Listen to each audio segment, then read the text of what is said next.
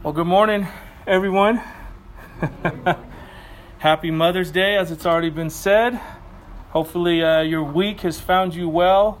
And, uh, you know, for those that maybe it wasn't so great, you know, we have the hope in Christ and that He will comfort you, you know, because sometimes, you know, holidays like this, it's either a super high or, you know, you're kind of struggling through it. But there's no better place to be than the house of the Lord to go ahead and hear from Him and get whatever it is that you specifically need. The Lord will speak to your heart this morning. I believe that is so true.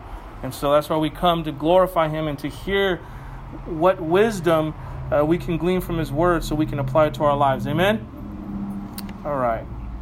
It's been one of those mornings, but you know what? It's okay because, again, we are. We are fighting from victory. So, despite what the circumstances look like, we may get frazzled a little bit, but we have our anchor in Jesus Christ, and you can take that to the bank. All right. Today we are going to begin uh, chapter 27 in the book of Acts. We will be in Acts chapter 26. We'll be going through verses 1 down through 11. So, uh, when you get there, if you could please stand briefly, we will uh, read God's word and then we'll go ahead and pray and we'll get into the message. So, again, Acts chapter 26, verses 1 through 11. All right. And so it starts, it says, So Agrippa said to Paul, You have permission to speak for yourself. Then Paul stretched out his hand and made his defense. I consider myself fortunate that it is before you, King Agrippa, I am going to make my defense today against all the accusations of the Jews, especially because you are familiar with all the customs and controversies of the Jews. Therefore, I beg you to listen to me patiently. My manner of life from my youth, spent from the beginning among my own nation and in Jerusalem, is known by all the Jews. They have known for a long time, if they are willing to testify, that according to the strictest party of our religion, I have lived as a Pharisee.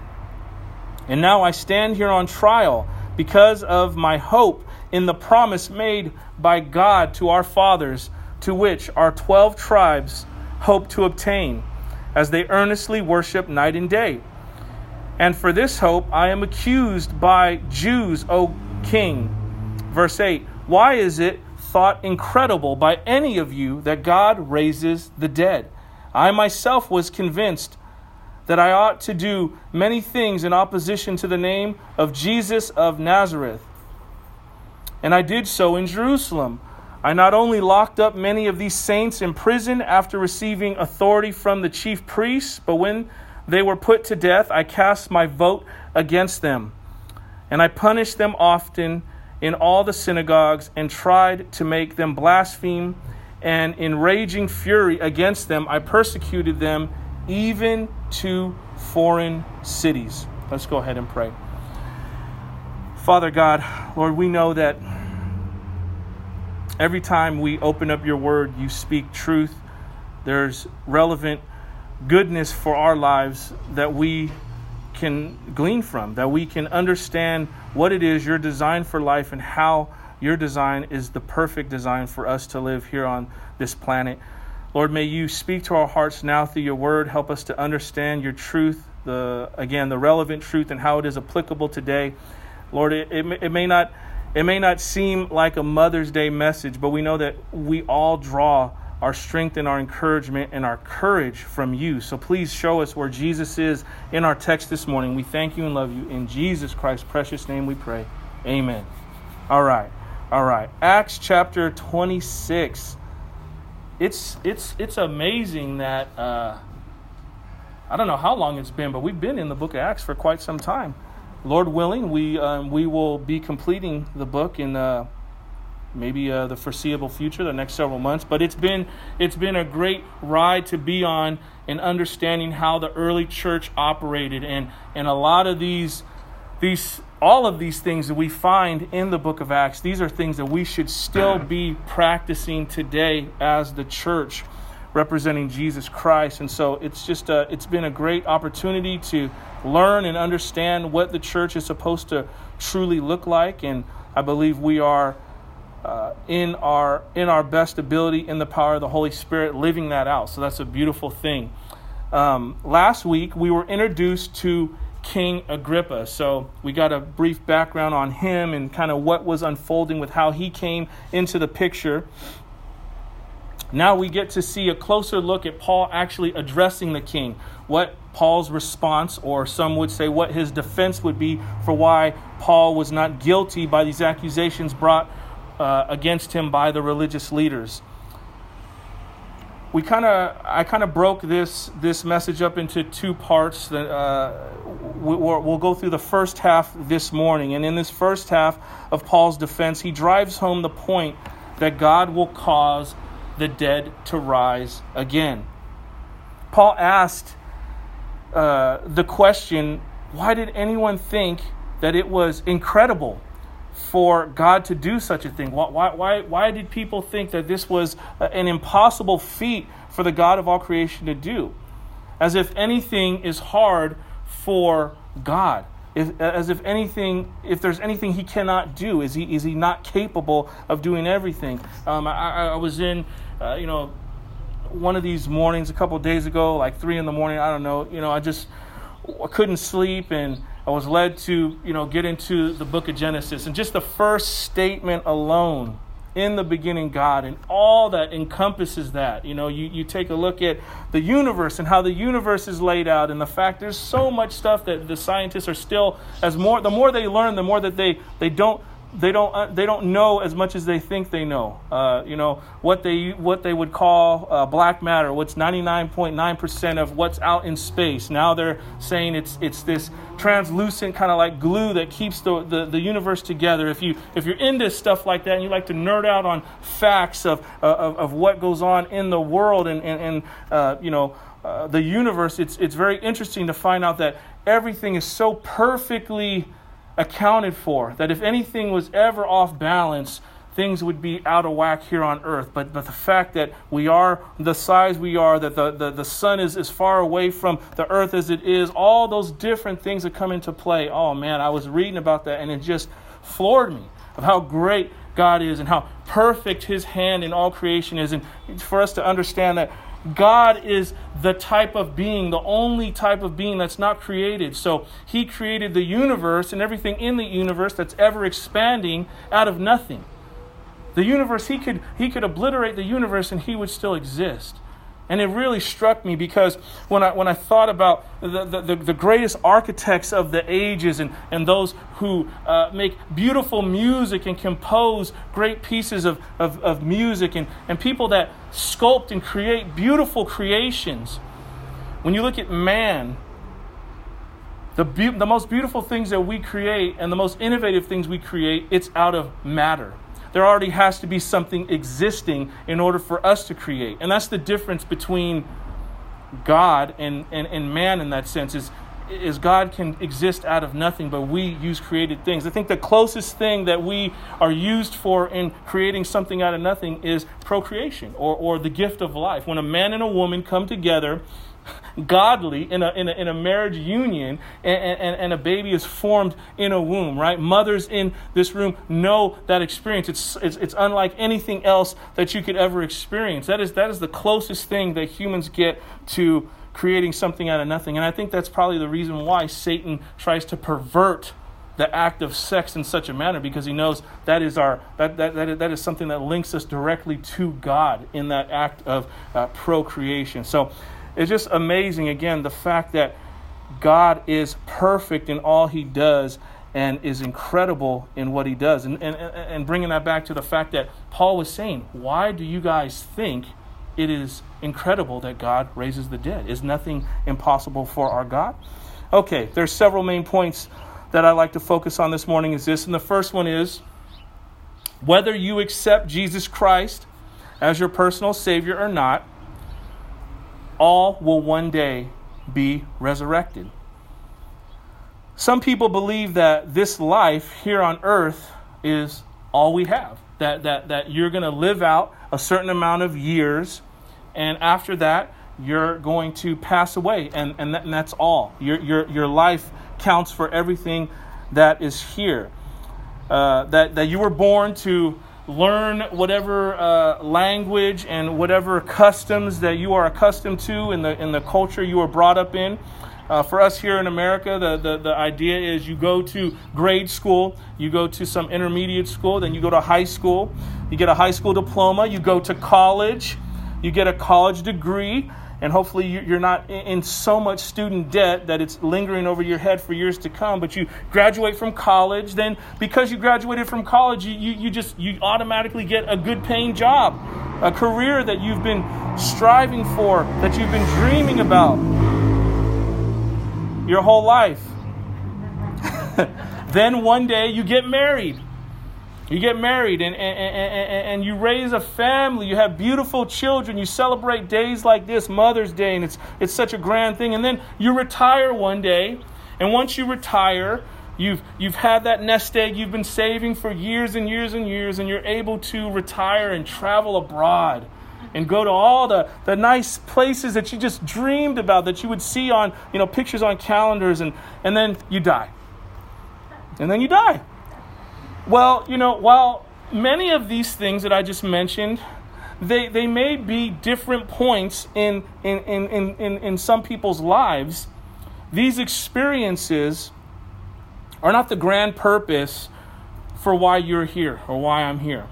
They're not bad things. I'm not, I'm not poking fun at, at that scenario. Sometimes it, it plans out like that. Sometimes it doesn't pan out like that at all. Sometimes people get married straight out of high school or they have kids out of high school and it's a little bit uh, backwards. And, you know, but either way, the experiences we go through are not the sum total of your worth or your value in this life or your purpose in this life. You see, the chief end of man is to glorify God and to enjoy Him forever. That is the ultimate purpose of why we were created, is to glorify God in all of His goodness, what we just sang about, glorifying Him in everything we do in our lifestyle, in the way we think, in the way we act, in the way we serve others, and enjoy Him forever.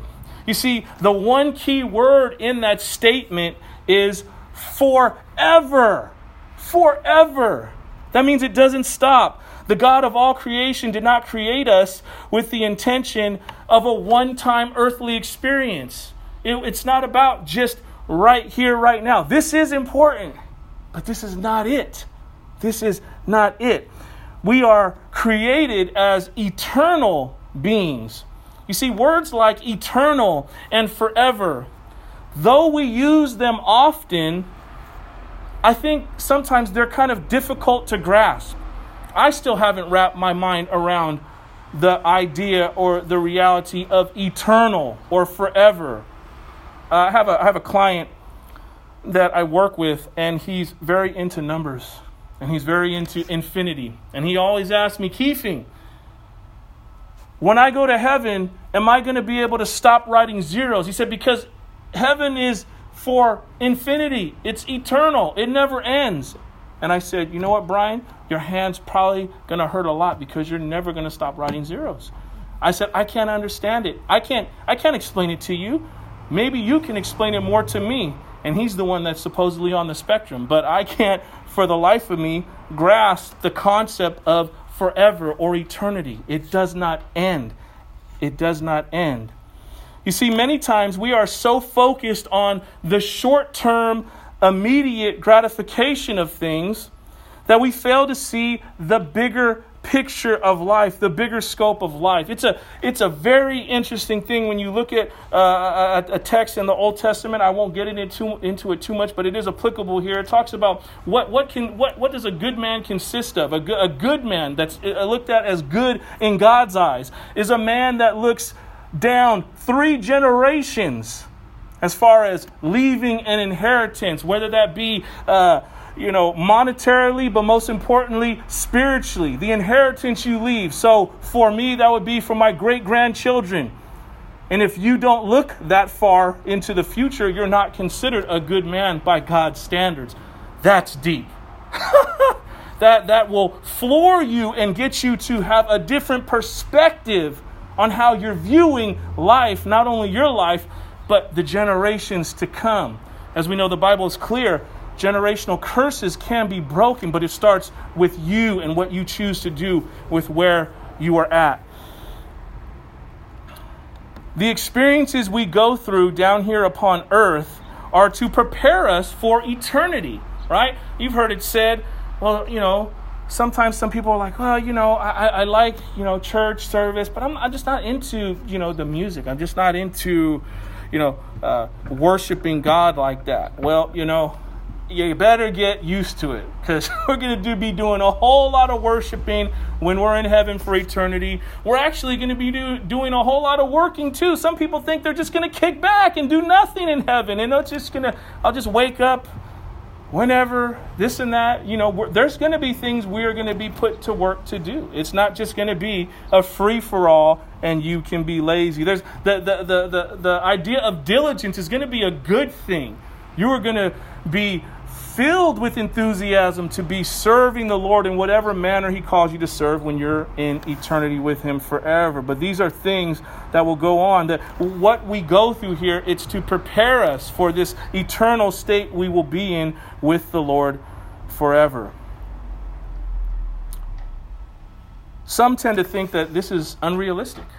And uh, there's nothing significant that happens when you die. Like, I just will, you know, I'm living here, I'm doing what I'm doing here, and when I die, I'm dying, and, and that's it. Well, you know, uh, some people think, you know, I'm just going to float off. I'm just going to float off into the universe somewhere. You know, my, my, my, I, you know, some, some people call it energy. They say, well, I don't, I don't have a spirit, I'm just energy. Or better yet, uh, some people believe that, uh, you know, I, I'm going to reincarnate. And I, am you know, I'm going to come back here as a monkey, or maybe I'll come back as a peacock because I really like the feathers and I like how the males, you know, they have all the big colors and they make it look nice when they're trying to, uh, you know, get a mate. And again, procreate. That's funny. The truth is, every person ever created will one day be resurrected to stand before the righteous judge of this universe, which is the true and living God. We will either be forgiven for the debt that we owe because we choose to accept the blood offer of Jesus Christ as our payment, or we will stand guilty because we did not accept the only payment that is suitable for our crime the crime of, uh, uh, uh, of a sinful nature that was inherited to us, that we inherited from the first Adam. That, that is the reality of what is going to happen for every person at some point in time. And we need to be aware of these things and how important it is to make a just decision of where we stand with Jesus Christ. The second main point this morning is this the resurrection of the dead is not to be thought of as incredible. Hear me though, because nothing is impossible with God. Obviously, the dead coming back to life, it is an incredible thing. It is an incredible act to, to even conceive that. And maybe that this is what some of uh, the Jews, the religious leaders, were having a problem with because they didn't believe in the resurrection of the dead. And then even these Roman officials that did not have the Holy Spirit living in them, they did not understand this. They did not conceive this, this idea like it had any relevancy to their lives at all. Yet, because the Lord God Almighty is capable of doing anything at any given time, we shouldn't look at this act of the resurrection of the dead to be incredible. Rather, we should view the God who makes the resurrection happen and possible as incredible. You see, the God who is behind the raising of the dead, He is incredible. And it is it is uh, mind-blowing how he does these things. That should be the perspective not what he does because he's capable of doing any and everything. You see people do have a built-in fascination with the afterlife. Take, for example, the Egyptians, right? They were all into the afterlife, and it was all about mummifying a body, making sure it was prepped and prepared so when they went off, they would go to be in what they believed was paradise. Extra extravagant tombs, gold, all the jewels, all those things that they were they were into that right? You have that aspect of it, and you have still even in today Hollywood and the Holly, Hollywood industry, uh, you know, shows like The Walking Dead. Why why are those shows created? Why are those shows created if we don't have some built-in fascination with the afterlife, with what happens beyond here?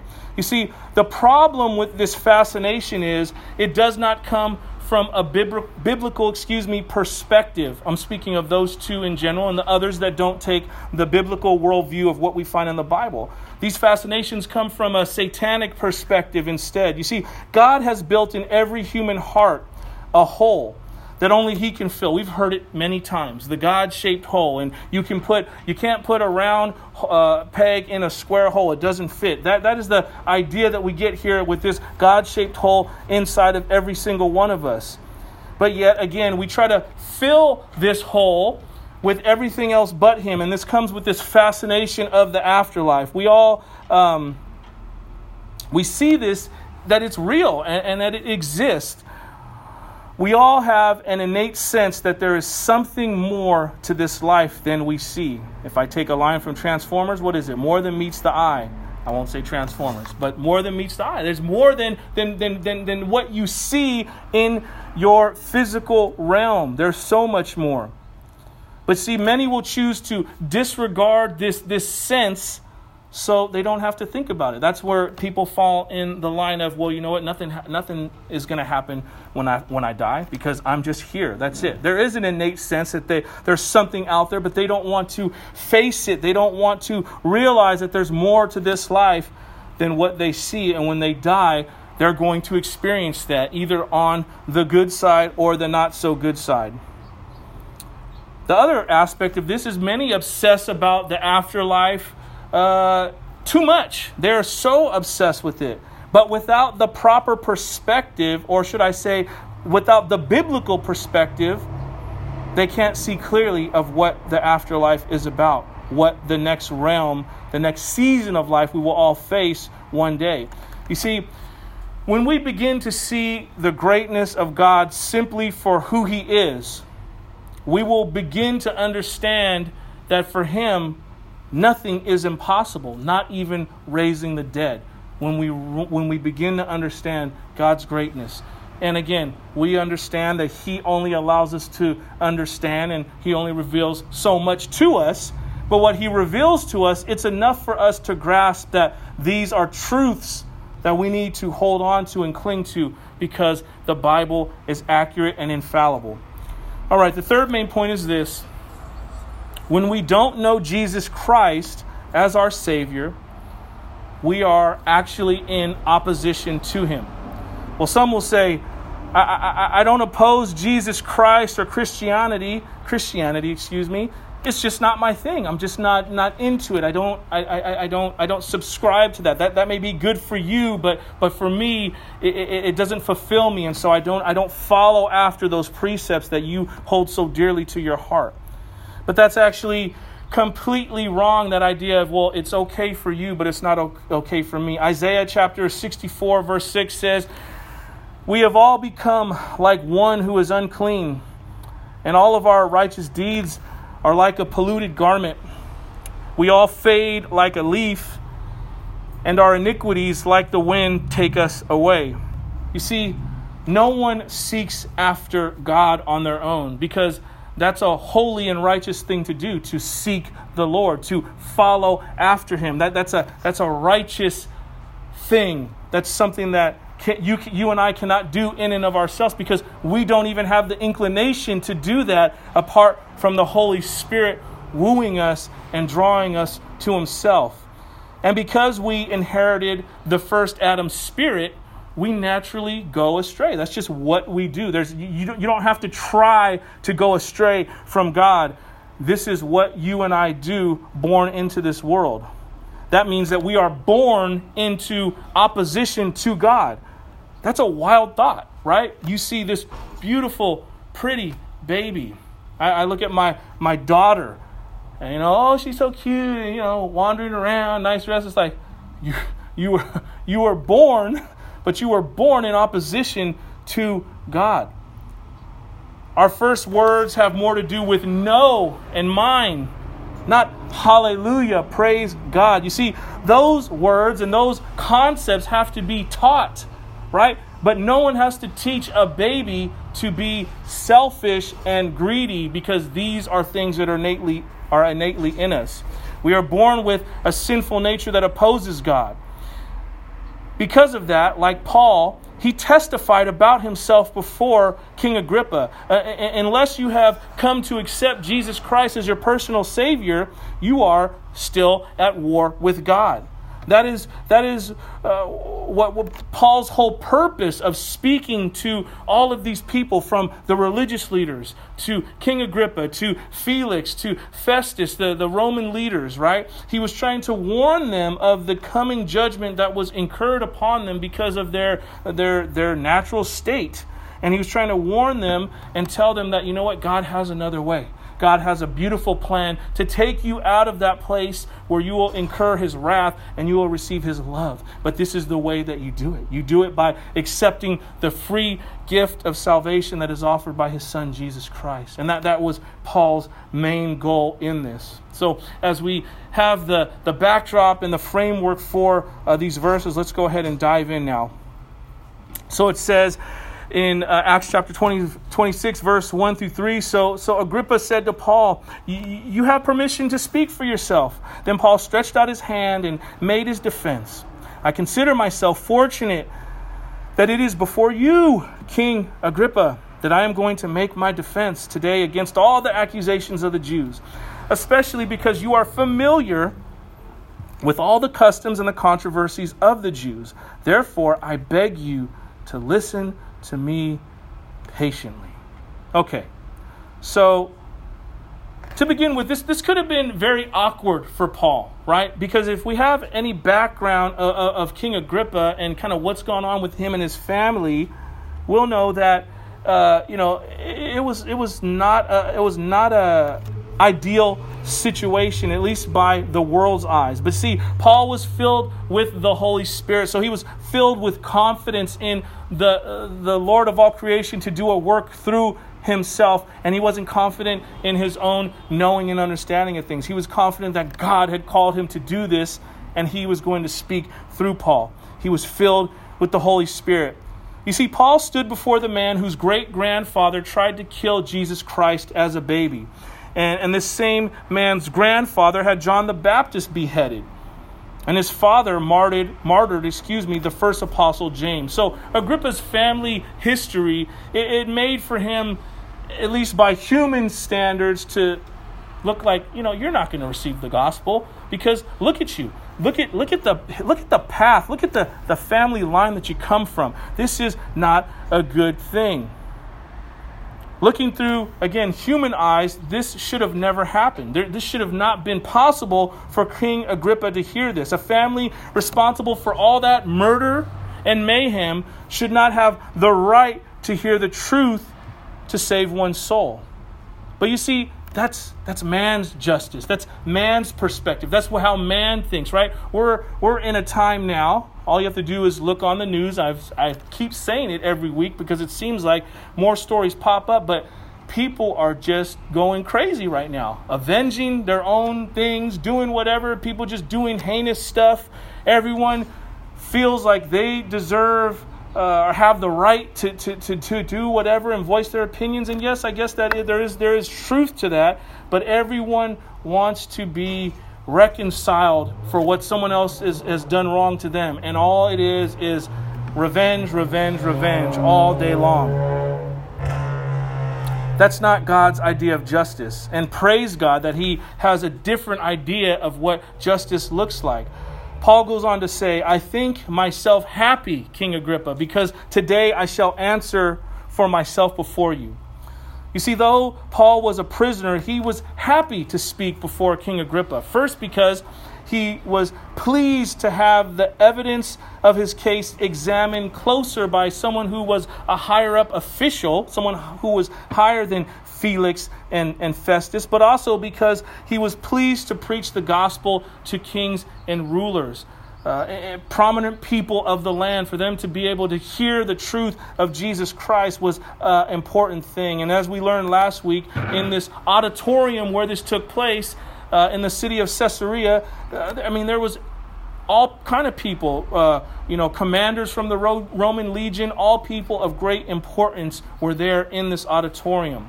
This was a tremendous opportunity for Paul to speak the truth and give God the glory. And this was actually a, a partial fulfillment of what the Lord promised Paul uh, at his conversion. If we go to Acts chapter 9, verse 15, it tells us this. It says, uh, as the Lord speaking through, uh, to Paul, uh, Go, for he is a chosen vessel of mine to bear my name before the Gentile kings and children of Israel. So, this was something that was revealed to him when Paul, remember, he was blind, and then all of a sudden, after so many days, uh, you know, he was no longer blind, he could see, and he was given this direction from his fellow brothers. The application is this How do we respond or how should we respond when given the opportunity to share the gospel with others? Do we show favoritism? Do we pick and choose who we feel is worthy of hearing the message of Jesus Christ based on our opinions and our pre uh, presumptions of who someone is, based on how they look, based on what their circumstances look like? I pray we don't. Or do we understand that Jesus Christ came to save all of humanity? That he came to forgive and to save? If only people would respond in humility to his gift of salvation and receive it freely.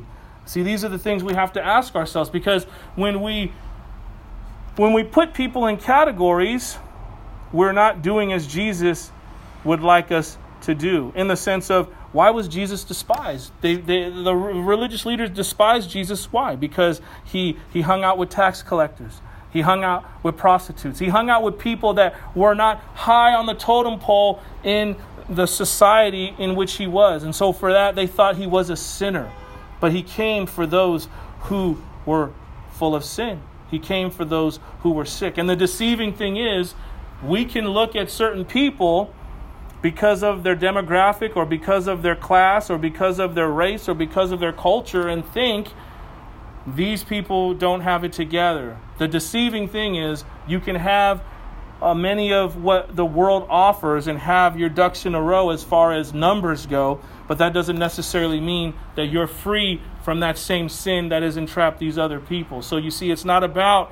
Uh, class. It's not about race. It's not about social economics and all that stuff. Those, those are things, when we focus on those things instead of the heart of the matter is that Jesus Christ would like all people to receive him, we become disillusioned by these things and they become a distraction. The fact is, we should show the same amount of love and respect and dignity to the president as we do to the person that's at city team that just checked in and is going to be there for a little while. Again, when we remember and understand that we are created in the image of God and every person is created in his image, in that way, we will have a different perspective of how we go about treating other people. We will look at other people and say, wow, that person's created in the image of God just like me. I think I should show them a bit of dignity and respect. And that goes a long way, especially when you're filled with the Holy Spirit and He's leading you to do so. Okay, moving on to verses 4 and 5.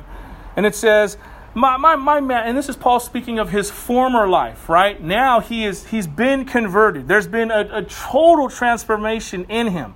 And he is no longer that old creation. He's a new creation in Christ, right? That's a supernatural act of God to do something that can take a 60 year old man and a six year old boy and convert them both and save their souls. That's the supernatural work of God at work. And this is Paul speaking of before how he acted, before he was converted in this manner. He says, My manner of life from my youth, spent from the beginning among my own nation in Jerusalem, is known by all the Jews.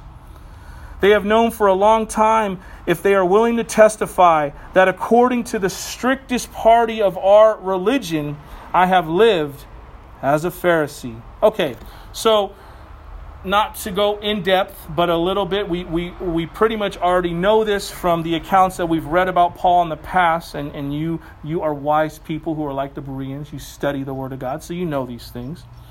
But Paul was born in Tarshish, several hundred miles from Jerusalem. Yet at a young age, he came to live in Jerusalem. And the text says, according to the strictest, whoo, strict.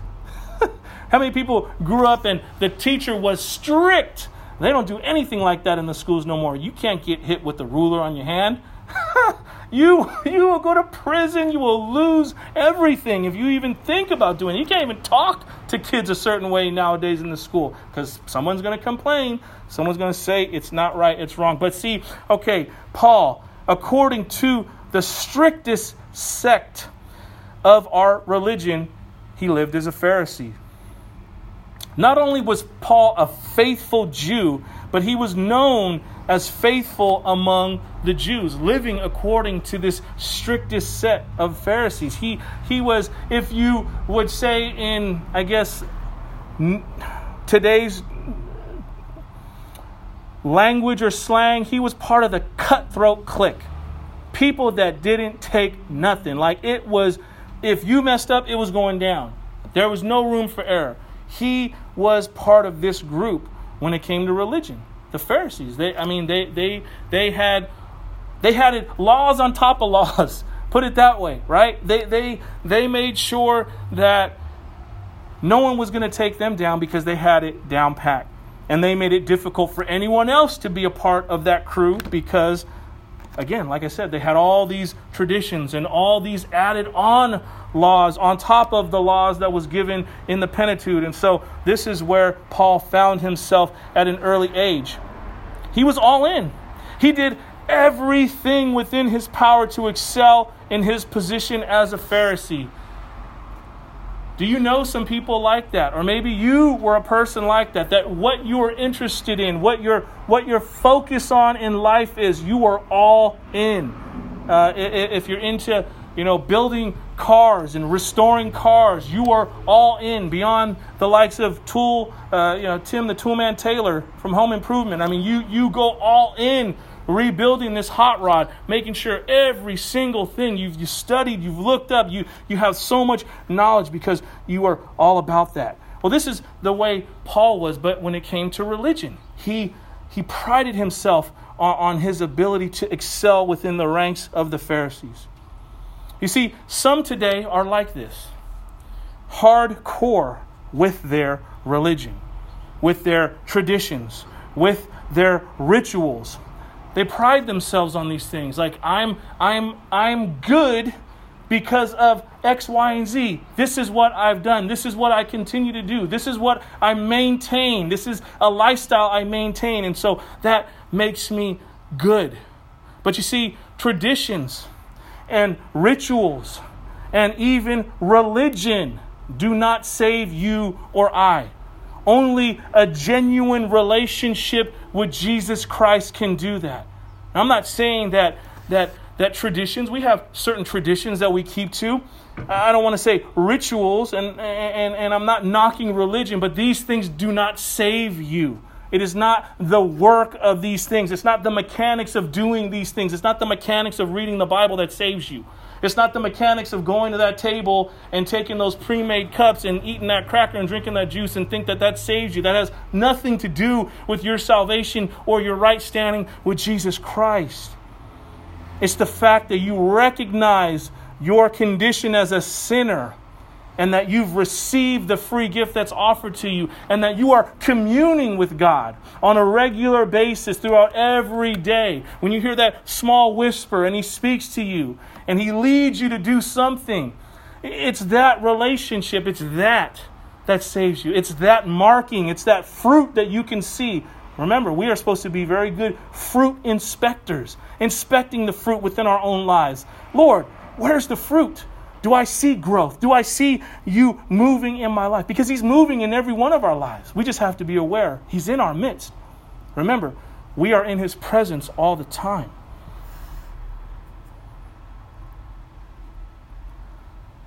These same religious leaders, they, they knew exactly who Paul was and how devoted he was to his religion. That is why they, they probably were so shocked to see Paul had changed. What? You're talking about Paul of Tarshish? You're talking about Saul? What? First of all, his name is Saul. Why is he say, saying his name is Paul? I know him as Saul. And that dude, he was a bad man. He went all out for us. You know, he held the coat of Stephen and, you know, uh, he, he made sure that you know, people that said they were of the way, they went to prison or they got killed. He was a lynchman. He was there for it all. So they were struck like, how is, this, how is this same guy? You're telling me you changed? I don't buy it. I don't buy it.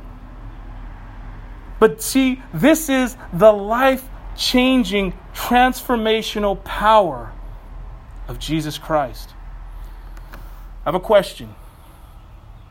Have you ever experienced similar type of response, a similar type of response, excuse me, from someone who has known you before you were a Christian, right? That they were they were shocked to see that you had changed so much that they were almost in disbelief? Have you ever experienced that? I know I've experienced that firsthand with my with my family, with my mother. Where my mom's like, "You're a liar.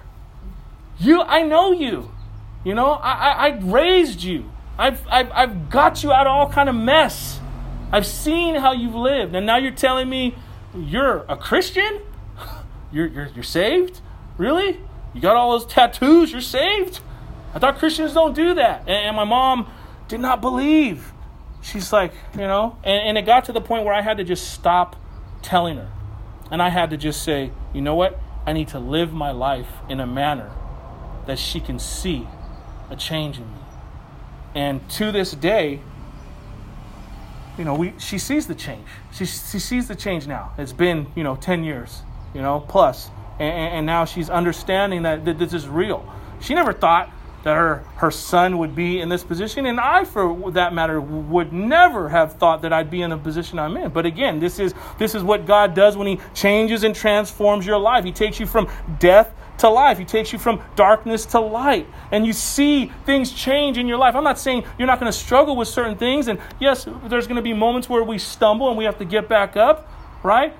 But the reality is your lifestyle, your the things that you are engaged in, the things that you heavily spend time in, it's going to change. And you're going to be wanting to serve the Lord and to glorify Him in the things you do. And you can still watch football. You can still watch UFC if you like that. Some people will be like, nah, it's barbaric. You're you're in sin doing that." You know, hey, take it up with the Lord. The Holy Spirit will let you know if it's something that you shouldn't be watching or not. But I'm not saying you're going to be bland. If anything, you're going to have flavor. The word talks about that, uh, followers of Christ being like that, having flavor. But you see, there's going to be times where people that knew you in the past are not going to believe that there's been a change in your life.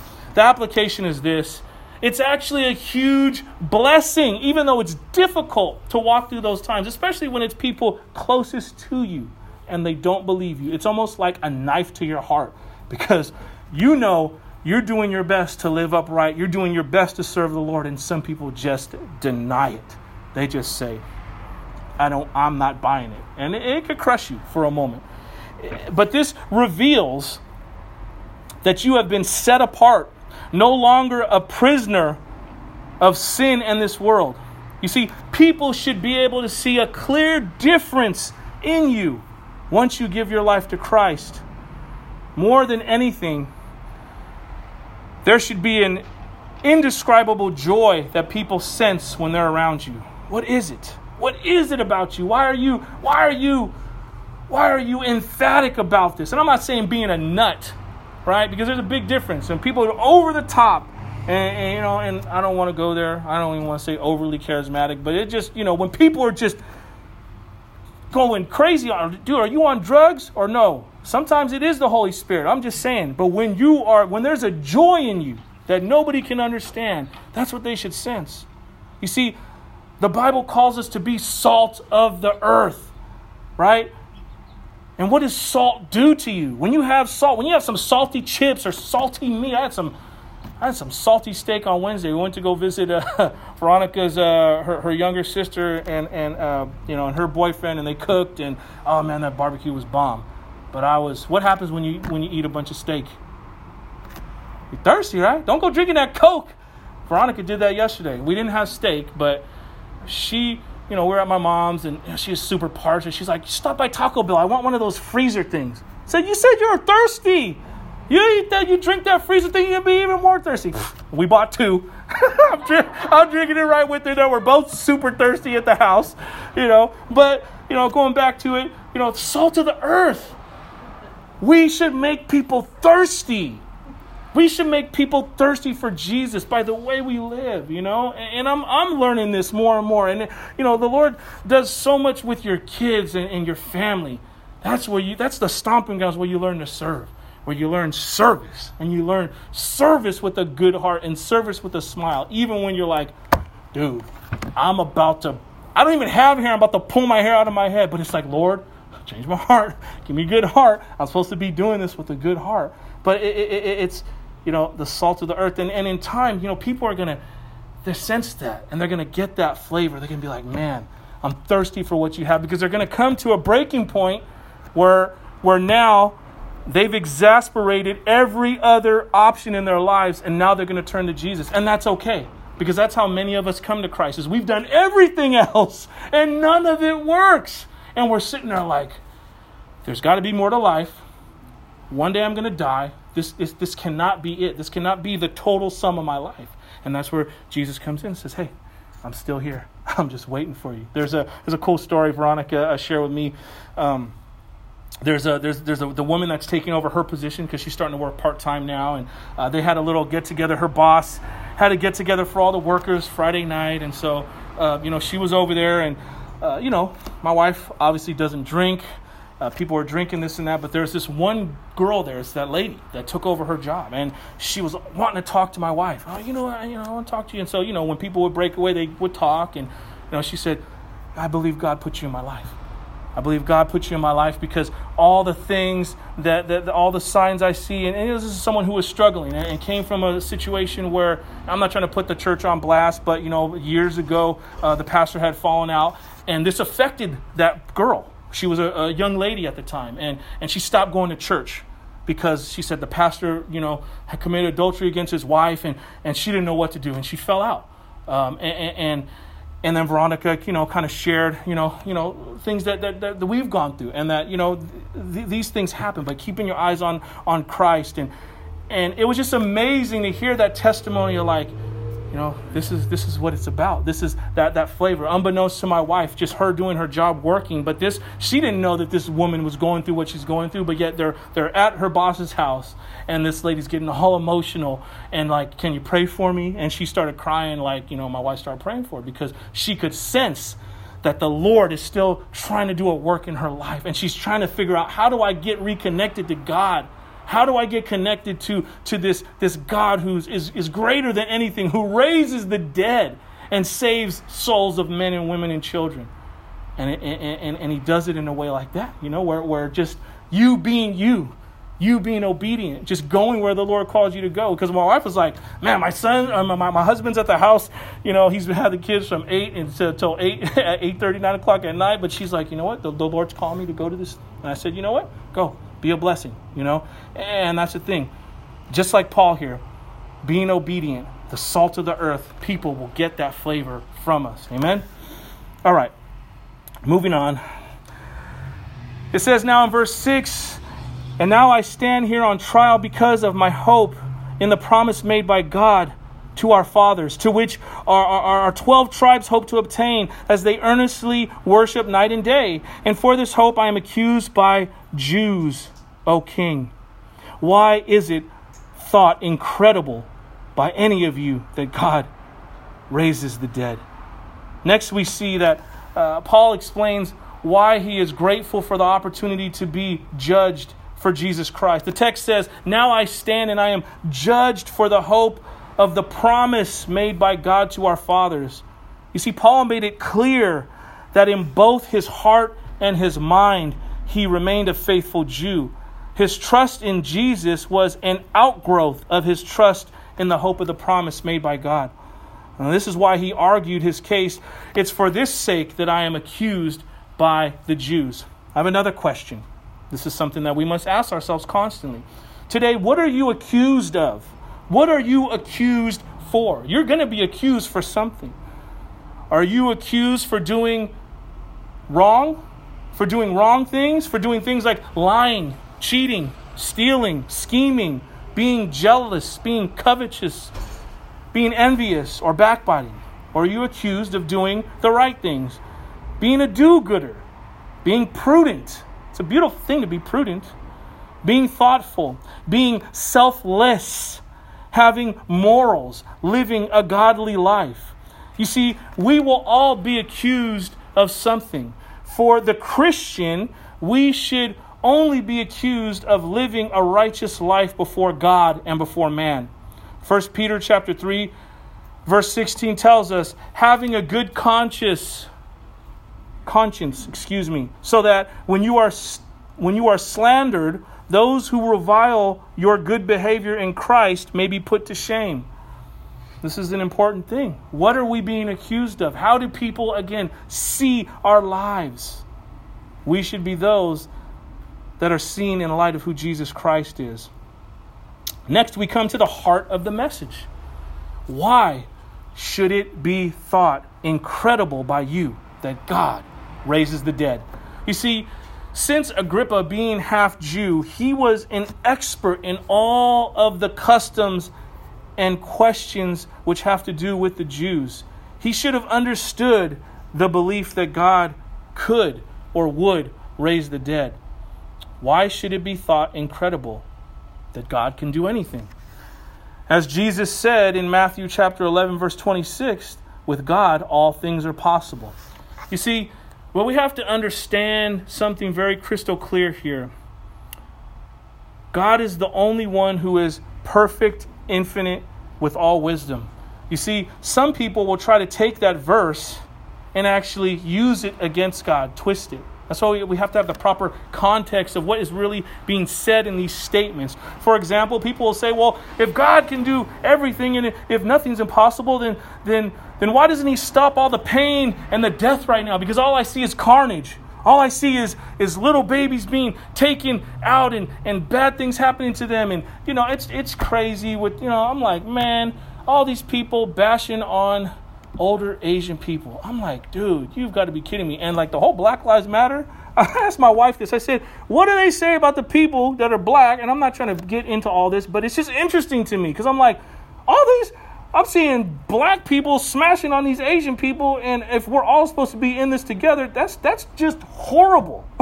what is going on? But I'm just saying, for example, because that's what's going on right now in our culture. People smashing on each other, people getting beat up, people getting killed for no reason. Not like it hasn't happened in the past, but it's like people everybody's minds are fried right now, and they're just doing whatever. But someone will say that, say, well, if God is so good, and, and if anything's not, nothing's impossible for God, well, then why doesn't he stop all the pain and death right now? Well, once again, in his infinite, perfect wisdom, his timetable calls for this dispensation of grace that we are still living in today. And praise God that the dispensation of grace has not been lifted. Because if he was to take away pain and death when people wanted him to, then the reality is there'd be a whole lot of bunch of other people that would perish forever in eternity. Remember, a thousand years is but a day, and vice versa to God. His desire is that none perish. So he's extremely patient with us. A patience we don't deserve. But back to the raising of the dead. Everyone will experience the resurrection because we are infinite created beings. We were never made to die. It is because sin entered the world through man's free choice that we must experience this physical death. And if it was anybody else and it wasn't Adam, we all would have messed up. We would have been kicking it, would have said, All right, I'm going to eat the fruit, and it's all bad. So, either way, it entered through the first humans that were on the planet, and now we all must experience physical death. But one day, we will all be resurrected by the power of Almighty God. We will all stand before his judgment seat and give account for what we did in this life. We will either accept his son Jesus Christ as our personal Savior or we will reject him. But there will be no gray area in the matter on that day. There will be no wishy washy, I kind of, sort of, kind of, no. No. It's either yes or no. This is the message Paul was trying to relay to King Agrippa. Yet it should be especially, it should have been, excuse me, especially easy for Agrippa to believe that God could raise the dead, given some clear statements in the Old Testament, such as Job chapter 25. Uh, Job chapter 19, excuse me, verses 25 and 27. This explains the nature of God and the intuitive grasp of the eternal among mankind. But again, Agrippa didn't have the Holy Spirit living in him, so it was difficult for him to understand. Job chapter 19, verses 25 through 27, it tells us this. It says, For I know that my Redeemer lives, and at the last he will stand upon the earth.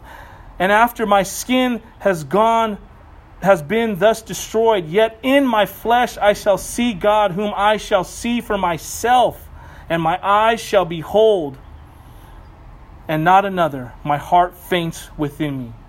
I mean, so Job had a clear understanding that God is an eternal being and he was going to be eternal with him. He would see him in eternity.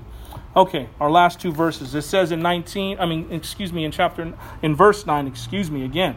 I myself was convinced that I ought to do many things in opposition, in opposing the name of Jesus of Nazareth. And I did so in Jerusalem. I not only locked up many of the saints in prison after receiving authority from the chief priests, but when they were put to death, I cast my vote against them. And I punished them often in all the synagogues and tried to make them blaspheme. And in raging fury against them, I persecuted them even to foreign cities. So here is where Paul gives his own personal account. He shares of how he was before he was converted. That, that, that if you're not for Jesus Christ, you stand in direct opposition to him. Some will say, but I've, I've never hurt a Christian. I've never killed anyone, so I'm not that bad. I am okay. But it's our very sinful nature. It causes us to be against God and for ourselves. Unbeknownst to us, we will naturally create our own standard of righteousness to stand upon. And that's what you see going on in the world today. If people are not saved by the blood of Jesus Christ, and you see it in all these movements of equality and inclusion, and everybody's accepted, everybody has their own idea of righteousness, and they're all trying to promote it. I'm righteous because I'm doing this. I'm righteous because I'm doing that. But it's not God's righteousness, it's man's righteousness, and that is not worth nothing in God's economy. Our sinful nature puts us at war with God. Surely he would win that war every time if it played out the way Satan would have it play out. Thankfully, Elohim is in full control and not the enemy. Love and compassion being a few of God's attributes, he saw it fit to have a way of redemption for his creation through his son Jesus Christ. So we don't have to face total destruction and eternal separation from God. Again, with his own admission, Paul makes this statement I myself thought I must do more things contrary to the name of Jesus of Nazareth. You see, before Paul's conversion, he believed he must persecute any follower of Jesus Christ. So he imprisoned them, he had them killed, and he forced them to renounce the name of Jesus Christ. This is what he speaks of when he says blaspheme the name of Jesus. Paul later speaks of in great regret he had over his prior life as a persecutor. He talks about that in, in 1 Timothy and 1 Corinthians. Perhaps the fact that he compelled people to renounce the name of Jesus Christ, that this weighed heavily upon his conscience. The application is this though we are not to live in condemnation, there should be a level of regret and even shame towards how our former way of life was before we got saved. But you got to hear me clearly. I'm not saying that you need to live in shame and regret. I'm not saying that at all. That's condemnation to live in that. What I'm saying is when you look back at your former way of life, before you knew Jesus Christ as your personal Savior, it should sicken you. The thought of what you used to do, how you used to live. It should be a huge turnoff to you, meaning you don't want to go back to that way of life. If it doesn't, and you are okay with how you used to live, and you're saying, I'm just saved now, but I was okay before. then you clearly have not fully grasped what you have been saved from and how deadly sin actually is. You see, knowing your personal sin, my personal sin, was responsible for nailing Jesus to the cross should produce in you and I a level of humility that will develop you into a radically changed person. That your thoughts, actions, and deeds are going to be total contrary to how you used to live. As the worship team comes up, I'll end with this last portion this clearly, when he says he cast his vote against them, this clearly implies that Paul was a member of the Sanhedrin, right? Because he had a vote against Christians who were tried before the Sanhedrin. This is a side note, but it's very important to point out. If Paul was a member of the Sanhedrin, that means that he was married because you couldn't be a part of the Sanhedrin without having a wife. So since we know that he was single, that means at this time, currently, he did not have a wife. So that means either his wife died or his wife disregarded him and left him, abandoned him because his decision, decision to follow Christ. Sometimes these things will happen again. Your stance in Christ may cause you to be in opposition to people, even people you're close to. But take heart that through the Holy Spirit and the power of Jesus Christ, those relationships can be reconciled. And a person will be saved in the family, not just for that person's sake, but for the families. If you look back on your life, you were saved. And somehow, some way, in God's divine intervention, other people in your family got saved. They may not got saved right away. It might have been 15 years. It might have been 10 years. It might have been two years. But your salvation counts for more than you. It counts for all those around you. Amen? Let's pray. Heavenly Father, Lord, again, just thank you for uh, your text, Lord, that points out to us how important it is to live a life above reproof, that we are those that reflect the light and the love of Jesus Christ to, to those around us so that people may see and taste that you're good and the things of you. Your nature is good, Lord. You, you're a good, good Father. Lord, as we celebrate Mother's Day today, Lord, we, we think of all the mothers that, that give tirelessly, or for their children, for their families, Lord. May these mothers continue to draw their strength from you because we know that's the only way that they can they can give as much as they give, which is everything. Lord. So Father, we thank you and we love you. Lord, we pray this all in Jesus Christ's mighty name. Amen.